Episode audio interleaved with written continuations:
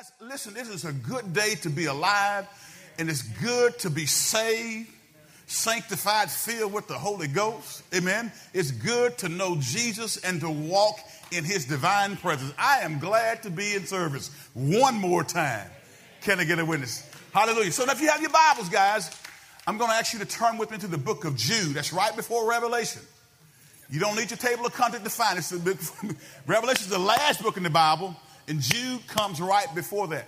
And as you're turning there, we're going to, uh, I told you uh, a few weeks back that we're going to, our next sermon series, is going to be talking about getting ready to fight. So we got to get ready to fight. And we're going to look at Jude and unpack some things here. And, and while we're going there, I just want to make mind, mind you something. You know, a lot of us are connected with social media and we text and that type stuff. And you, you need to be careful when you're out posting stuff on social media or even when you're texting somebody, hitting that button before you read it. Hello?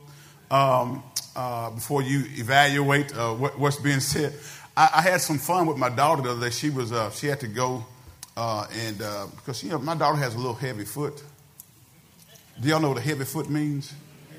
I mean, she has a propensity to somehow, some way, attract traffic tickets. And this particular one that she got, they said, you can't pay it, you got to come to court. And I, tell, I said, baby, I said, they're going to handcuff you. she had to go because they had a residential area. But anyhow, she, she, she, she was in court and she was texting me some things about court. She was fascinated with court. She said, it's kind of just like you see on television. Uh, and then she says, um, this, she texts me and she says, that's why I say you got to always be careful that you read before you hit sin. She says, the people in front of my stink. Now, you, you may not know what that meant. She says, the people in, she, she meant the people in front of me Stank is a colloquial, Bentonized country word for stink. Everybody say stank. okay? She says, the people in front of she said, the people in front of my stink. I said, in front of your stink. Sound like you need to take a bath based on what you just texted me. then she put all these emojis up there laughing out loud. She says, uh, and then I said, I, I, I, kept it going. I said, get out of the way, people, and let Sandra Stink have its way. She said, bye, Daddy. You need, you know what I meant.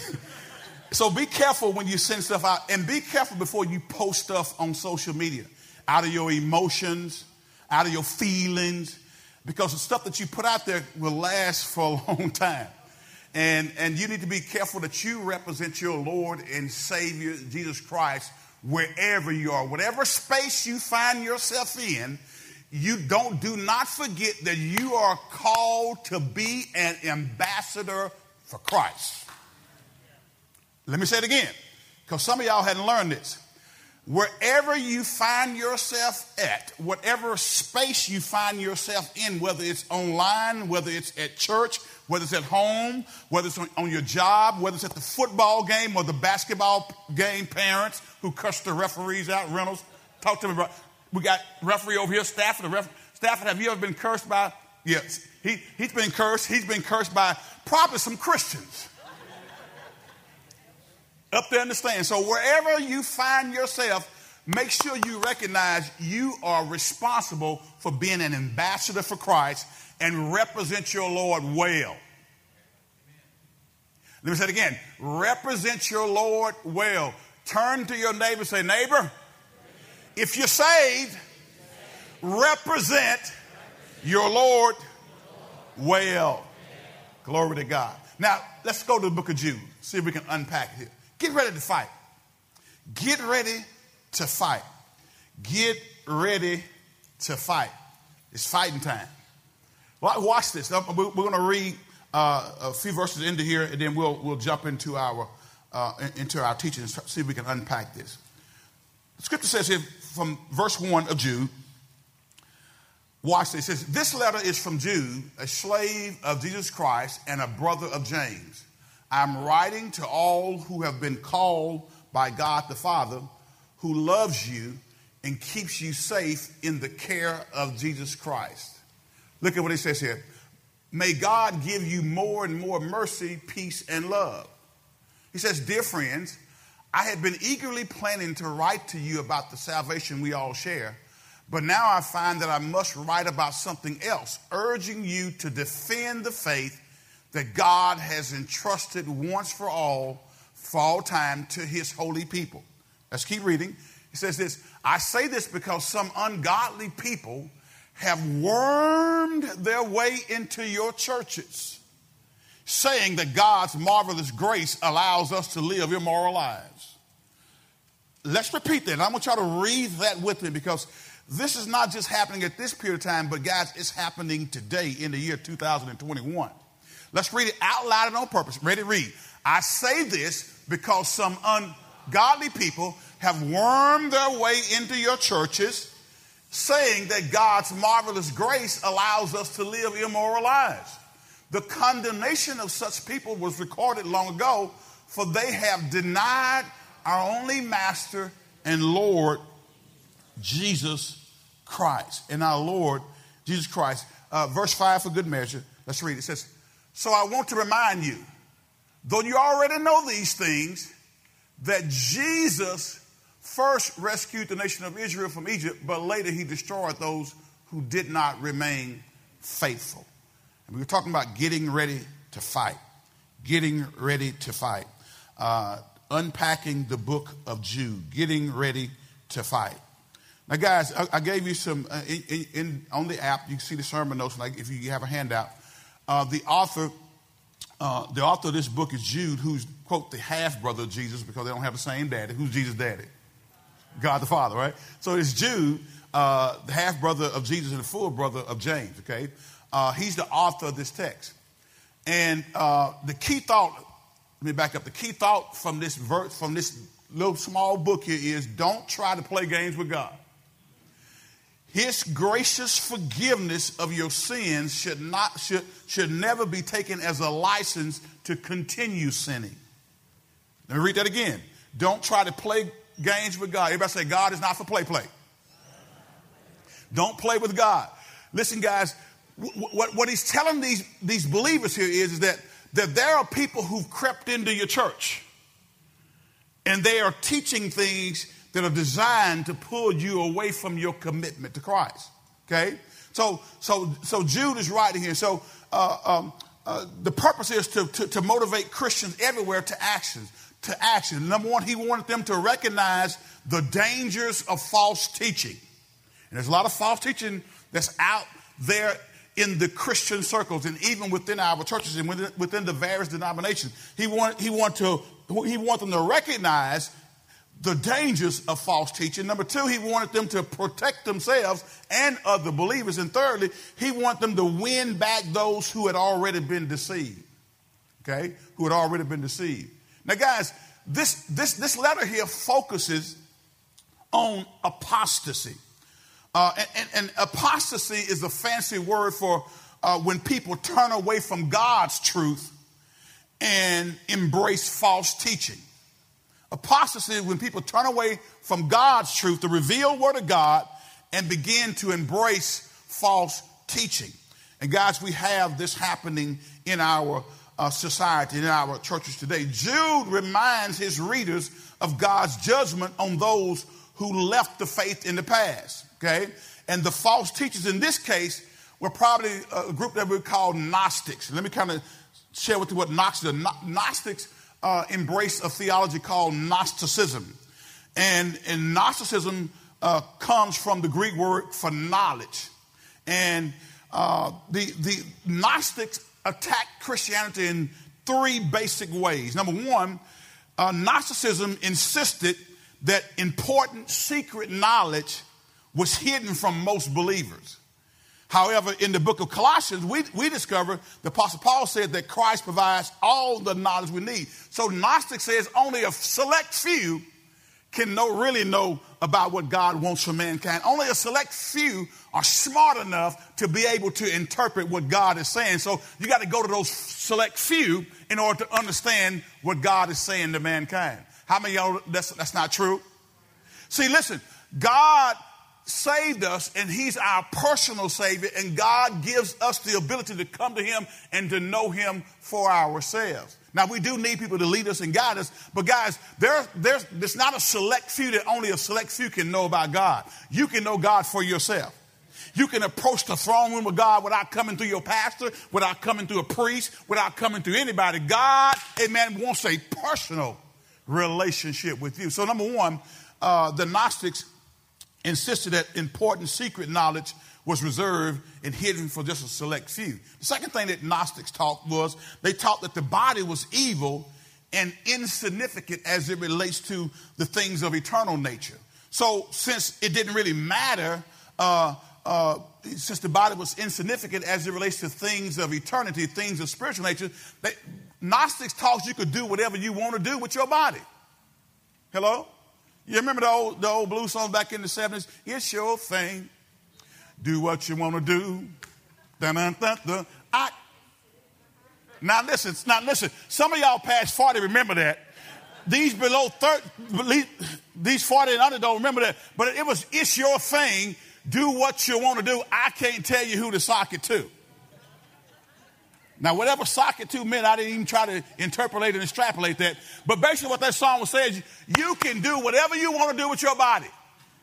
And that's what Gnostics taught. Gnostics says since the body is irrelevant, it's insignificant, it's evil, uh, you can do whatever you want to do. It doesn't matter when it comes to things of eternity. That's what they taught, guys. But listen, Paul countered that uh, in the book of Colossians with the fact that God Himself dwelt in the body. If God Himself dwelt in the body, there's significance to this bodily experience that we have. In Colossians 2 and 9 from the King James Version, it says, For in Him, meaning Jesus, dwelleth all the fullness of the Godhead bodily.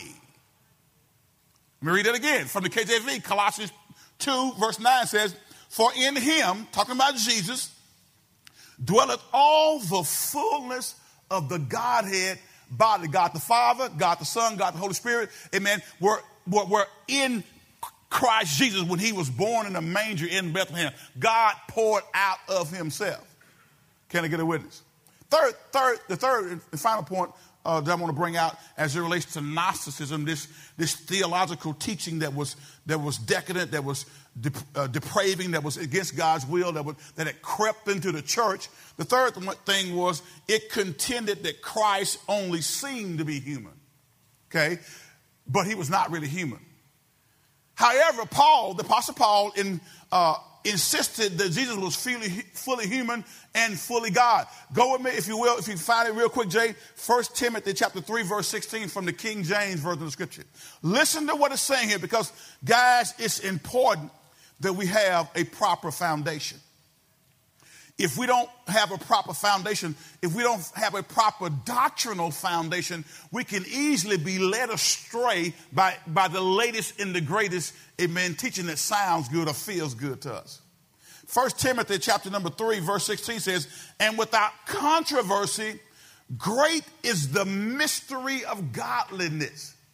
God was, listen, God was what? God was what? God, the word manifest means made known. God was made known in the flesh, justified in the spirit, seen of angels, preached unto the Gentiles, believed on in the world, and received up into glory. So the Gnostic says that Christ only seemed to be human, but it was not. But the Bible says right here that God was manifest in the flesh. He was made known in the flesh. So whenever you're talking to anybody, whether it's a Jehovah Witness, whether it's a, a Muslim, whoever, find out what they believe about Jesus. Find out what, what's, what's your take on Jesus Christ. Well, he was a good prophet. He was a good man. But if that's all they think, then they're missing the point. Because Jesus was more than just a good prophet and a good man. He was God, the Bible says, manifest in human flesh. Now, that may be a little bit difficult, difficult for us to understand how God did what he did, but he's God. He can do some difficult stuff. God does some stuff that blows our minds, stuff that we can't even comprehend, but he's God.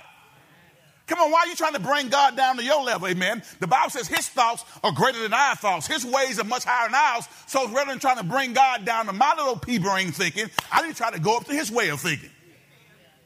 Are y'all with me today? So these Gnostics, had infiltrated the church and began to spread false doctrine, false teaching. Now, you may not know a Gnostic, but you probably know somebody who's, who's in the church and starts saying stuff like, well, I, we can't tell you who to love. You can love and you can marry anybody. If it's, if it's same sex, it's same sex. Who are we? God loves everybody. Yes, God loves everybody, but God has standards and God has God, God has a way, and we love everybody, and we're going to love on. We're going to we're going to we're going to preach Jesus, and we're going to love people. But we're not going to compromise God's God's stance. And it's a whole lot of other stuff that's coming in that's crept into the church and it's pulled people away from God. You got to have a solid foundation. I'll share this, guys, and, I'm sure most of y'all have read about that tragic event that happened down in, in South Florida where that building just collapsed. I mean, when you looked at it, it almost like a bomb or dynamite was, was set to it. Uh, but in, in, all of the details, that has not come out just yet. But, but from what we do know and what has been reported, uh, it looks like the foundation wasn't right. All right? And, and something, something as simple as not putting a foundation at a slope to where the water would drain and run off, and you got this salt water that that that that that has a corrosive effect on a lot of different stuff when it's when it's exposed to it for a long period of time. But guys, think about this for a second. The foundation was laid 40 years ago. If the foundation was laid 40 years ago, but was not laid right, but it took 40 years for it to collapse, guess what, guys? Think about today. If, if, if your foundation in Christ Jesus is not right, the devil is very patient in a lot of cases. If it takes 30 years to set you up to knock you down, he'll take 30 years to set your behind up and knock you down. Make sure you have a firm foundation. Make sure that you are, that you are standing on the rock, the solid rock of Jesus Christ our Lord, the Word of God being the foundation for whatever we do, not just our feelings. So if the foundation is faulty, the foundation is not quite right, it may look good for a while, but after a period of time, when, when stress hits it, when the elements hit it, at some point in time, the building will fall. So what the writer here is saying is, listen, we got to get ready. And the key verse, the key verse, the key verse in this, and this is one probably I, am going to tell you it's, it's, worth memorizing. I'm going to read it to you from the NLT, then we're going to read it from the King James version of Scripture. Jude 3, verse 3 is the key verse. Don't miss this, okay? Because false teachers had crept into the church and began to, to infiltrate and begin to cause damage with the body of Christ. All right? Now, listen, dear friends, I had been eagerly planning to write to you about the salvation we share. Okay? But now I find that I must write about something else, urging you to defend the faith that God has entrusted once for all time to his holy people. That's what he says there, guys. Jude had been planning on writing something else. But then the Holy Spirit gave him a course correction. How many y'all have been planning to do some certain things in your life? And the Holy Spirit said, oh, no, time out. Got to go a different direction. Anybody, anybody had plans? Any of y'all had plans when you were growing up? I'm going to go here and live, and I'm going to do that. And that was your plan. You start preparing your life for that, then something happened. Right? A disruption took place or God led you in a different direction. Guys, you know, when I, when I first graduated from school, Louisiana Tech, with, a, with my degree in finance, I knew, for some reason, I knew I wanted to go into banking. So I, I, I worked in Monroe for about two and a half years. And my plan when I first got out of school was to go to Dallas and be a banker in Dallas. So, but, I, but, I, but God kind of short circuited those plans. Uh, I, I, did do banking for 17 years. Uh, got an opportunity to help a lot of churches with, with, with their financial uh, needs, uh, financing church projects and building projects. But God, amen, God changed my course. In other words, God says, listen, I, I know that's what you desire to do, and I'm going to use you to help some people doing that, but that ain't my ultimate destiny for you. My purpose and plan for you, ever since you were born, even before you were born, was for you to pastor a church in Benton, Louisiana. I didn't know that. I didn't want to pastor a church. I'd heard about pastors and churches and deacons and church fights and. Any y'all ever been? Any y'all ever been to a business meeting where it was like fight night? Yeah, it, it, some of y'all haven't been exposed. Any y'all have been in a church where, where the word wasn't, wasn't, wasn't the reigning thing? It was just whoever was in control. A Diotrephes. You go study Third John. As a matter of fact, uh, this coming Wednesday night in our Wednesday in the Word, we're going to talk about Diotrephes, the church dictator. So I heard all these things, and I seen and I've seen some semblance of it. Come on. Uh, and, some of the ministry when Mary and I were doing youth ministry at her home church has seen some of that. Uh, and, and, I, and I'd heard about a lot of it in talking to different pastors across the city. And, and, and, and to be honest, guys, I didn't want any part of that. I tell y'all, this is my story. I didn't, I didn't come looking to pastor this church. I really didn't. This is my home church. This is my family church. Uh, I know people in here, and and and that was not my goal. I, I would come and preach to help out while they were looking for another pastor. We were just talking about this on, on yesterday with uh, sharing with a couple how it was that uh, Reverend A.L. Coleman stayed here for 36 years. And here's, here's how God timing works, guys. Uh, at, at, toward the end of that 36 years, he had gotten to, he was blind and was not able to function like he had, had did when, in his younger years, and his mind was slipping a little bit. Uh, and there were some who wanted to say, okay, it's time for him to move off the scene. Okay, not being effective, membership is declining, time to go. But Deacon Charles, of those deacon there, Sister Henry, Sister Galloway were there, Sister Faye, you were there, uh, and, uh, and, and, and something inside of them wouldn't let them say it's time to move. But see, had he moved two years sooner than what he moved, I hadn't even been called to preach. As a matter of fact, I was still, I think, well, yeah, I may still been in, well, I just got out of school. So I, I hadn't been called to preach, wasn't, didn't want to preach. I wanted to be a full gospel businessman. And I didn't want to be a preacher. There's too many preachers, I thought. But God says, I got something for you to do. And so, as fate would have it, God waited for him to himself to say, It's time for me to retire. And the timing was such that we were living in Monroe while I was banking over there, and God got, me a job over here in Shreveport so I could be here in this area. And by the time he did retire, then they asked me to come and fill in. And then after filling in, they asked me to come and pastor this church. That was God's timing. I said it before and I said it again. I was 25 years old. I wouldn't have called me to preach. I'm just honest. I wouldn't have voted for me. uh, 25 years old, have been called to preach less than a year, and now I've been called to pastor church. But God was still doing some other stuff. Don't, don't misunderstand me. I was not a novice to the faith. And God had helped me uh, to get involved in leading other men through the Fellowship of Christian Athletes while I was at Louisiana Tech and we were involved in youth ministry and music ministry at Maria's home church. So we were, we were doing ministry. It's just that I wasn't looking for that, but God has a way of redirecting your plans. Can I see the hands of anybody out there you doing something different than what you originally thought you were going to do? Let me see your hand right quick. I see a lot of y'all. God, God did a shift. He, he changed your course to go in the direction He would have you to go in so He can place you right where He needed you to be. Can I get a witness? And so I've learned in life, guys, to go with God and don't allow my thinking to overtake his plan for my life. So, so I'm going to read that same passage from, uh, from the King James verse. Beloved, when I gave all diligence to write unto you of the common salvation, it was needful for me to write unto you and exhort you that you should earnestly contend for the faith, which was once delivered unto the saints. When he says earnestly contend, that word contend means it means contention. I'm, I'm in I'm in battle. I think I, I think back to the days uh, uh, of, of the heavyweights back when in boxing. How many of y'all used to follow boxing back in the day when, when the heavyweight division was the was the king? When you had Muhammad Ali. How many of y'all remember Ali? When you had Smoking Joe Frazier. How many of y'all remember George Foreman? How many of y'all remember the Thrilla in Manila?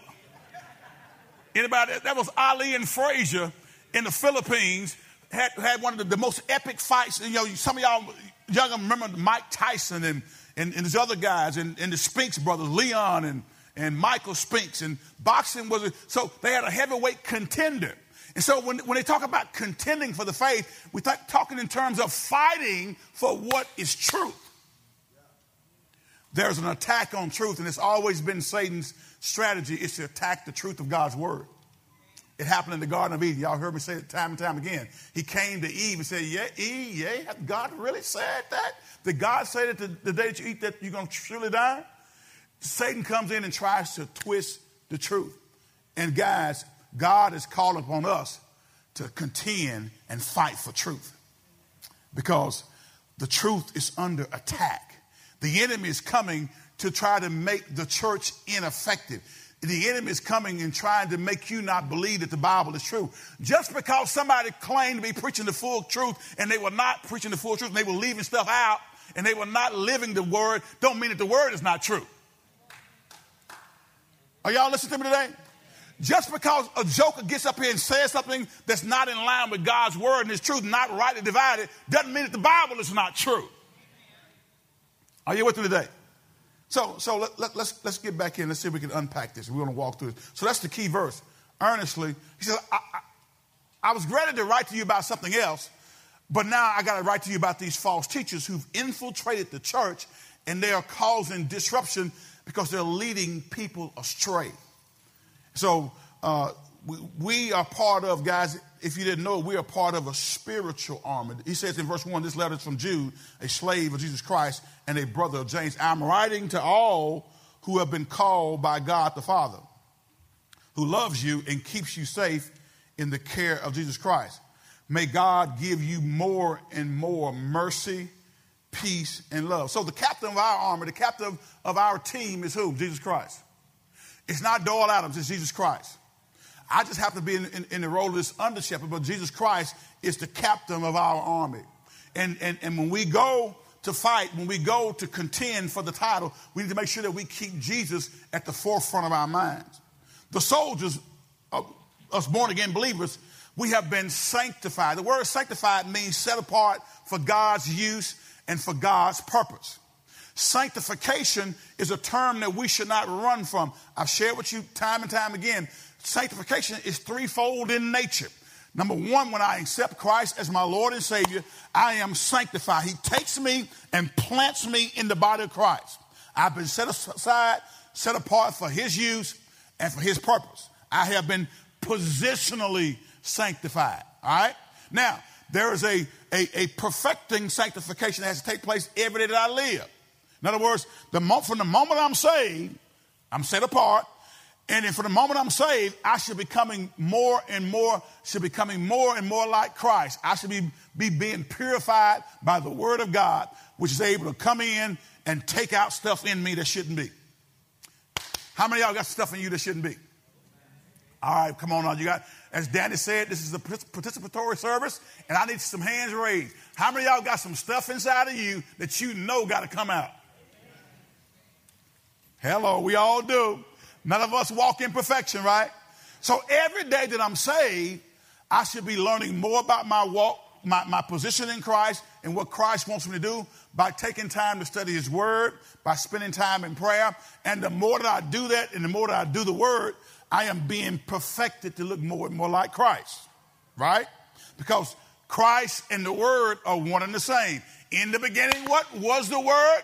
The word was with God, and the word what? Was God, and the word became what? Flesh and dwelt among men. So every day that I'm saved, I should be looking more and more like Christ.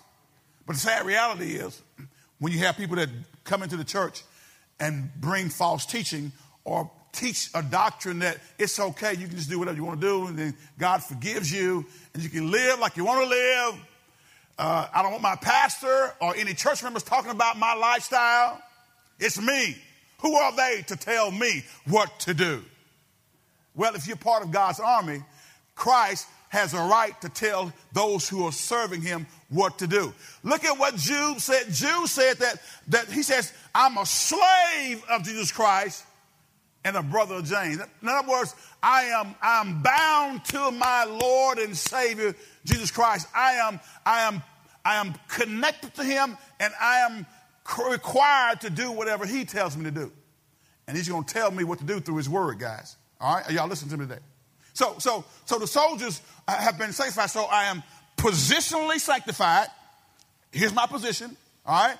I am being, being perfected every day. The more I live, the more I do the word, the, Gary, the more, the more I, uh, uh, I, I, take the word of God, learn it, and begin to apply it to my life, the more I begin to look like Christ. Because if Jesus and the word are one and the same, if I do the word, I'm doing what Jesus would do. Right? And then when I when Jesus cracks the sky and comes for his church, when the dead in Christ arise first, and then we, we who are alive and remain will be caught up to meet the Lord in the air, and so shall we ever be with the Lord. Then I'll be I'll be I'll be in uh, I'll be in a, in a, in a sanctification process of, of total sinless state to where I will no longer have any sin in my life. Are y'all with me today? So, so we have been sanctified, in this is threefold in nature. And as soldiers, we have been preserved also. God saved us, and He's also keeping us. The same God that saved us is able to keep us, to keep anybody from plucking us out of His hand. Can I get a witness? And the soldiers, as soldiers, we are recipients of God's choice blessing, of His mercy, His peace, and His love. Go to right quick to 2 Peter chapter 1. And let's look at verses 1 through 4 right quick. So, we are part of the spiritual army. Now, guys, here's what I'm afraid of what's happening in the church. We got people who are part of the army, but when it's time to fight, you don't want to go fight. You're not ready to fight. You're not prepared. What happens, guys, if somebody's a part of our military service? And we got many, how many of y'all served in the military? Whether it was Air Force, Navy, Army, Marines, Coast Guard, whatever. When we are given a given orders to go to wherever we're given orders to go to, guess what? you have a responsibility to go. You can't just say, uh, I think I'm going to change my mind. That doesn't work, does it, Robert? You can't just change your mind when you've enlisted in the military service. They call that going what? AWOL. And what I'm afraid of, we got Christians who went AWOL when it's time to fight. We, we, we, we're afraid of being labeled uh, as intolerant. We're afraid of being labeled whatever. But God says it's time for us to fight for truth. Don't go fight people, but fight for truth. Amen? Watch what, watch what it says. We, we've been given mercy, peace, and love. The text says, This letter is from Simon Peter, a slave, there it is again, an apostle of Jesus Christ, a servant, a slave. And I'm writing to you who share the same precious faith we have. This faith was given to you because of the justice and fairness of Jesus Christ, our God and our Savior. Watch what it says here. May God give you more and more grace and peace as you what? Grow in your knowledge of God and Jesus our Lord. Watch this. May God, back up right quick. Watch what it says here. Look, look at this. May God give you what? When? I got, listen, let's, let's look at it. May God give you more and more grace. How many y'all can stand some more peace? How many y'all know you can have all the money in the world? You can be married to the finest chick on the planet. You can be married to the, to, to the most handsomest hunk that ever lived and don't have peace. Some of y'all say, Yeah, I hear you, Pastor. She's fine, but she's crazy. I heard that in somebody's spirit. I heard it. I heard it. Yeah, Pastor, he's got a lot of money and he's built, and he, he, but he ain't got good sense. He don't know what to talk about. He's like dumb and dumber. Listen, guys, hear me carefully. You can have all the trappings that the world says is good to have. You can have the, the, the, the, house in the suburb. You can have the three car garage, the SUV, the Mercedes Benz. You can have uh, a million dollars in the bank. But if you ain't got peace, can I get somebody to help me up in here? If you don't have peace of mind, man, you're going to be most miserable. Now, notice what the text said. Peter says, May God give you more and more grace and peace when? As you grow in your knowledge of God and Jesus our Lord. Maybe you don't have peace because you're not growing in your knowledge of God. Maybe you don't have peace in your life and you let what somebody says about you on social media just get all up under your skin. It's because you don't know God at the level you need to know Him. Come on. One thing that you, got to learn as a believer, if you're really going to stand for truth, don't expect everybody to like you. Now, you, you shouldn't be an obnoxious person. Let, let it be because you're standing for truth and not because you did something crazy. There are Christians who want to say, yeah, you know, the, the Bible says, oh, they live godly in Christ. Jesus shall suffer persecution. Pastor, I'm being persecuted. Why? Because you, you acting a fool at work. That's why you're being persecuted.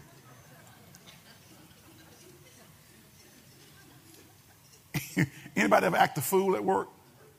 In your place of employment? And then wondering why nobody want to go to lunch with you. You should be an example wherever you go, whatever space you find yourself in, be an ambassador. As a matter of fact, Paul said it in one place, and I don't have time to find today, but he, I'm going to paraphrase it for you. He says, um, you know, if you're being talked about, let it be because you're standing for truth and not because you did something crazy. Amen? And, and, and, we, and I thank God that He forgive us because all of us have done something crazy before since we've been saved. So say, God, thank you for forgiving me in all my craziness. All right? And watch, watch this. Can we get back? He says this, may God give you more and more grace and peace as you grow in your knowledge of God and Jesus our Lord. Watch what it says. Let's go. By his divine power, God has given us everything we need for living a godly life. Everything we need for living a godly life. We have received all of this by coming to know him, the one who called us to himself by means of his marvelous glories and excellence. Next verse, let's read. And because of his glory and excellence, he has given us great and what precious promises. These are the promises that enable you to share his divine nature. Now, watch this. Peter says, God, through his promises, has enabled all of us to share or to be partakers of what? His divine nature. That means the nature of God can reside on the inside of us. I need you to hear me. He says here, these are the promises that enable you to share his divine nature and escape the world's corruption caused by what? Human desires. Okay? Go with me to Romans, the fifth chapter, verse, verse number five. We start there, Romans chapter five. So we, we, we can be partakers of God's divine nature. Did you know that? You can have God's nature on the inside of you as you know Him more, as you pursue Him, as you become discipled through the Word of God, through prayer, through intercession. Text says this, and um, I tell you what, let's back up a little bit on that one. Go to, go to verse number one of Romans 5th chapter. Come on, we got to move. Watch this. Therefore, since we have been made right in God's sight by faith, this is Paul writing to the saints at Rome, we have peace with God because of what Jesus Christ our Lord has done for us. No, we're no longer enmity with God, we got peace with God. Because of our faith, Christ has brought us into this place of undeserved privilege. How many y'all know we got undeserved privilege? How many y'all know we got undeserved privilege as Christians? How many of y'all know we don't deserve it? We're not good enough, but God saved us. God says, I'm going to send my son to die for you. If you will accept his sacrificial death, then you can become a part of the family of God. And I'm going to bless you. And I want to, I want to commune with you. I want to be able to talk with you. I want to have some quiet time with you. I want to be able to direct your life. Man, think about that for a second. The God who created the heavens and the earth desires to commune with you and I. I don't know if you really uh, really grasping that. But God says, I want relationship with you. I want to be able to talk with you. I want to be able to direct your life. I want to be able, I, w- I want you to follow in my plans for you. Since Christ has brought us into this place of undeserved privilege where we now stand and we confidently and joyfully look forward to sharing God's glory. Verse 3, read. We can rejoice too when we run into problems and trials, for we know that they help us what? Oh, now watch this. Stop, stop, stop, stop. Look at what Paul says, and I want to ask you a very pertinent, personal question. He said, can we read together out loud? We all read with him. My voice is fading, but can y'all read with me? Let's read together. It says, what? We can rejoice too. Stop. Let's read again. We can do what? We can rejoice too. We can rejoice also when we do what? Now I want to know. I want to know by show of hands. How many y'all out there listening to me via live stream or in this service, amen, rejoice too when you run into problems and trials? How many on this side? So, ooh, Pastor, I had some problems and trials this week. Oh, Pastor, my car broke down. Oh, Pastor, my husband was acting uh, up. My, my wife was not, she didn't cook all week long, and we got in an argument about her not cooking. And, and oh, Pastor, I, I'm rejoicing. Nobody over here does that. Well, maybe somebody over here does it. Oh, Pastor, I lost my job. They closed the plant down I don't know where my next meal is coming from, but thank God he's a good God. Oh, glory. Start speaking in tongues. None of y'all did that. But what does it say? We can rejoice too when we run into problems and trials. I didn't make this up. Paul said it. Now, again, when we, when we grow in our knowledge and when we are being disciple when we're getting closer to God. He says, we can rejoice too when we run into problems and trials, for we know that they do what? They help us develop endurance. Some of us, some, some of us need some staying power. Some of us need some stamina. And what helps us to develop that stamina, according to what Paul says here? Problems and trials. So why are you cursing your problems and trials? When the devil gets busy and starts trying to attack me, I'm like, okay, all right, all right, we must be doing something right. Hey, God, I'm standing with you now. God, okay, it's coming. But you know what, God? I, listen, I, am still, I, am saved, and, and you, you, you, delivered me. And so, God, this, this, this thing right now is, is temporary in nature. And most stuff that we deal with, guys, is temporary in nature. This too shall pass. Watch this next verse. Come on, let's read. It says, uh, and endurance does what? Develops strength of character.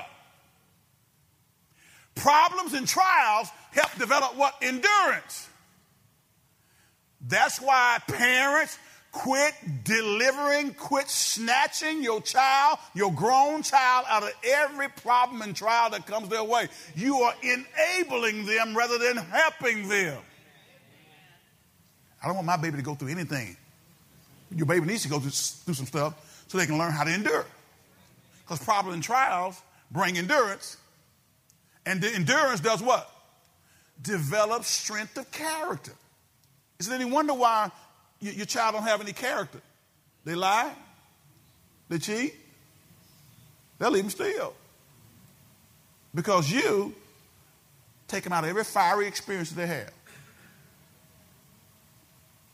You go in and, and, and want to want to want to dress the teacher down and the principal down, and hadn't even really thought, you know what? My child, my children are just like everybody else's children.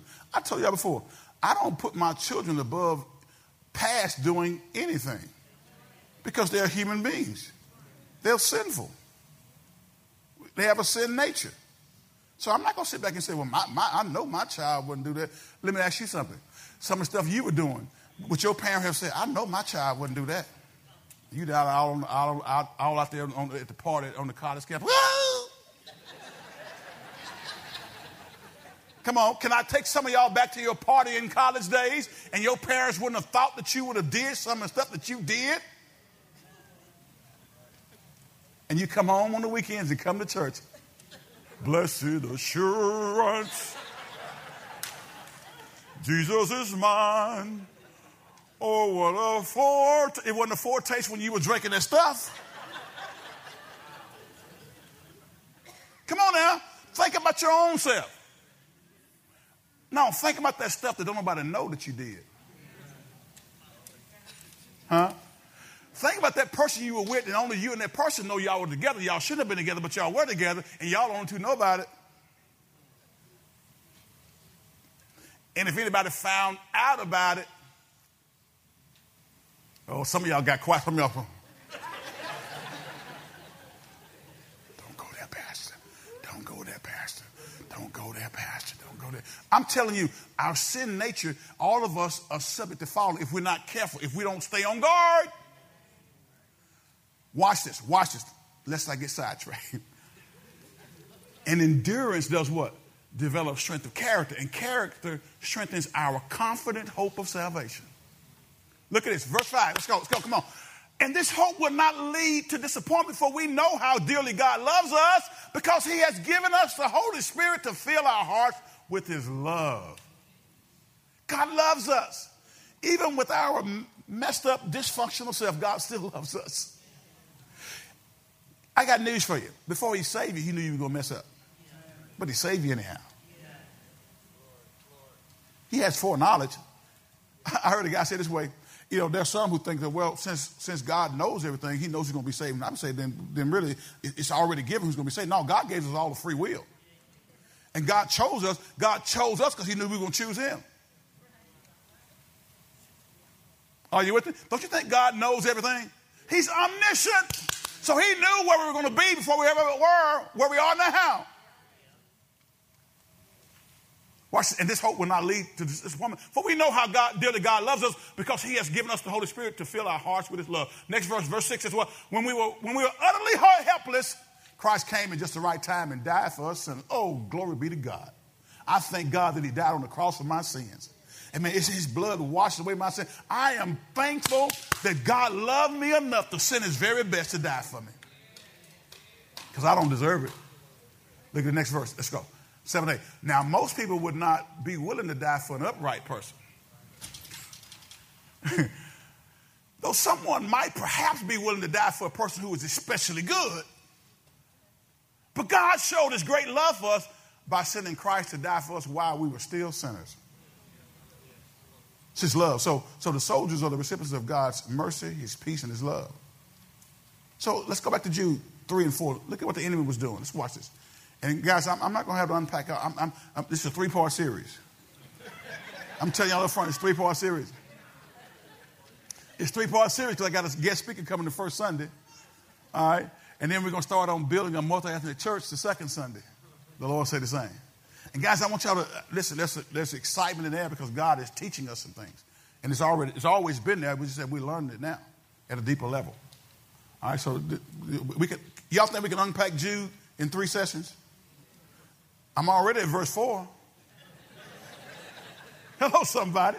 Watch this. Watch this. Okay, he says, Dear friends, I have been eagerly planning to write to you about the salvation we all share, but now I find that I must write about something else, urging you to defend the faith that God has entrusted once for all time to his holy people. You got to defend it. Watch this. Verse number. Now, let me say this. When he says defend the faith, he is not talking about going out there arguing with unsaved people.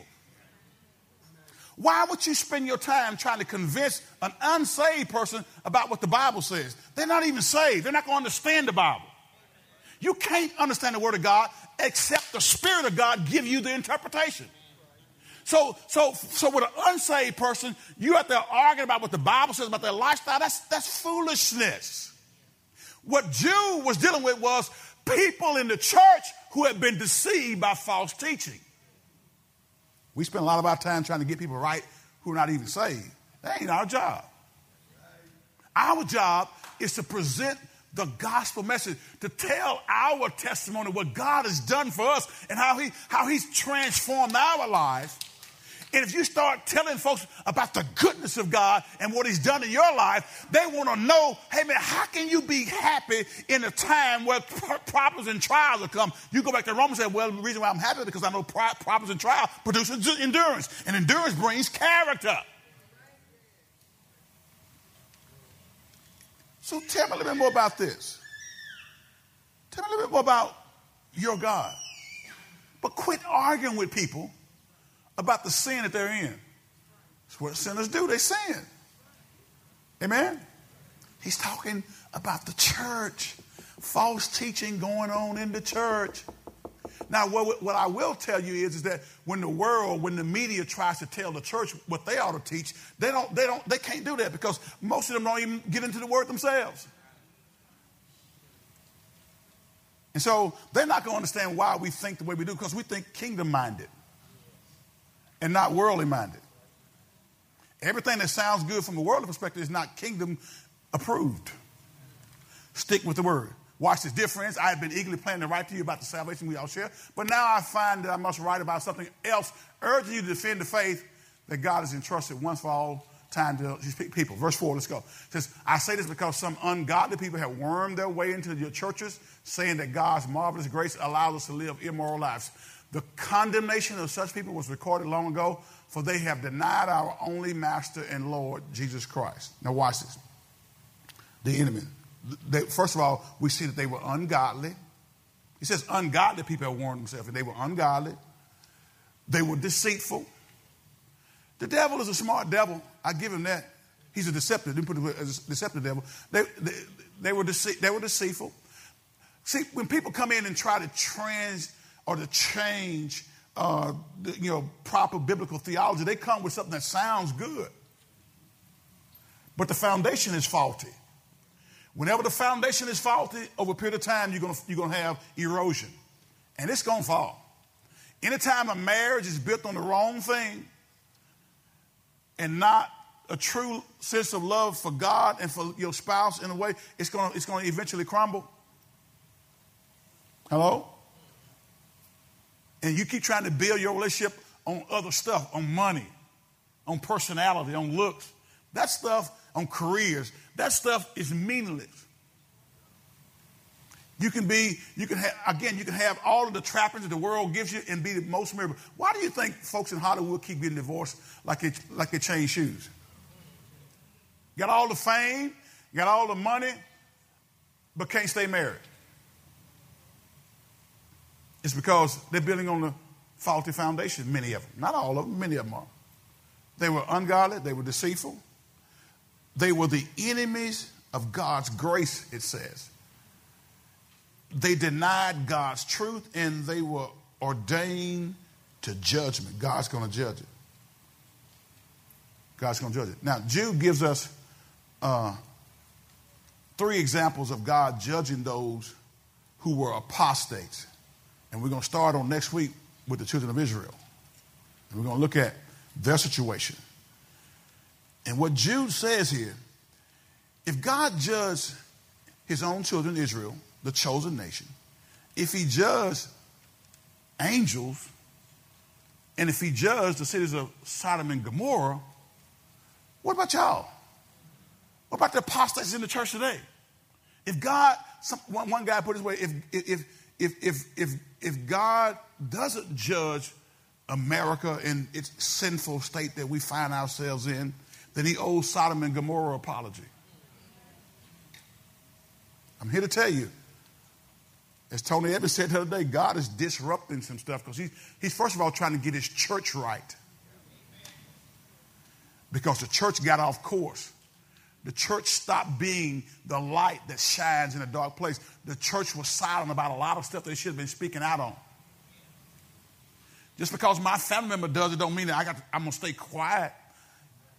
He's sing the song, if mama don't go, I'm to go. If daddy don't go, I'm to go. If my wife doesn't go, I'm to I'm going with Jesus and I'm not turning back because you don't know, like I know, what the Lord has done for me. I am not going to turn around because Jesus saved my soul from a burning hell. Jesus delivered me. He's forgiven me. So I'm not turning back.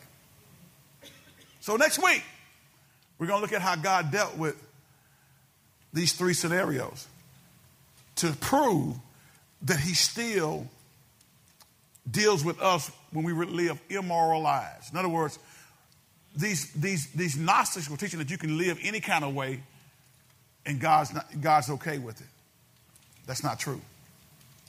You can do any, whatever you want to do, whatever you feel like doing, and God's a loving God, and he, he doesn't judge sin. Yes, He does. And we'll see that. Amen? Are you ready to fight? Are you ready to fight for truth? in your own house, in your own family? Are you ready to fight for truth at your own school? Our young people are getting ready to go back to school in August. Are you ready to stand for truth, fight for truth at your own school? Or are you going to give in to the crowd? I didn't want to make anybody mad, Pastor. Let me tell you something. When you stand for truth, sometimes people don't get mad at you. But make sure you're standing on the truth that you've been taught from the Word of God. Get ready to fight. Look at the neighbor and say, Neighbor, let's get ready. Say, get ready to fight for truth. Let's pray. Father, we thank you.